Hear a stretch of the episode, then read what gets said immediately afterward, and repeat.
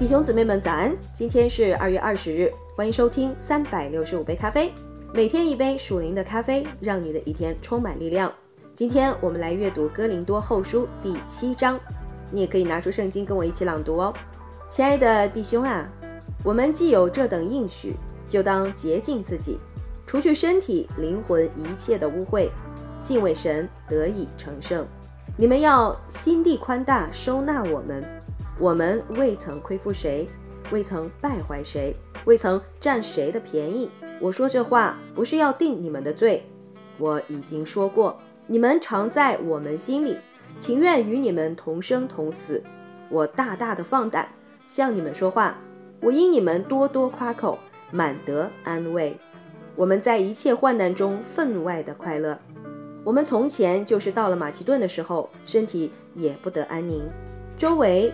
遭患难，外有征战，内有惧怕。但那安慰丧气之人的神，急着提多来安慰了我们。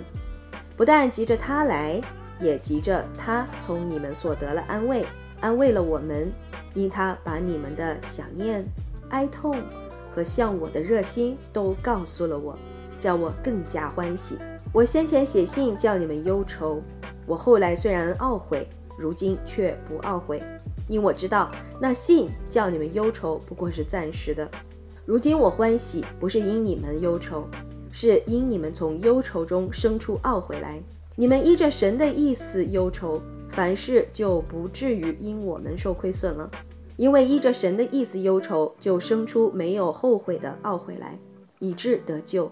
但世俗的忧愁是叫人死。你看。你们依着神的意思忧愁，从此就生出何等的殷勤、自诉、自恨、恐惧、想念、热心、责罚，在这一切事上，你们都表明自己是洁净的。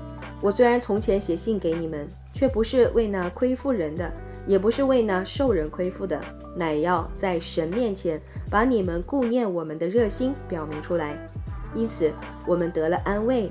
并且在安慰之中，因你们众人使提多心里畅快欢喜，我们就更加欢喜了。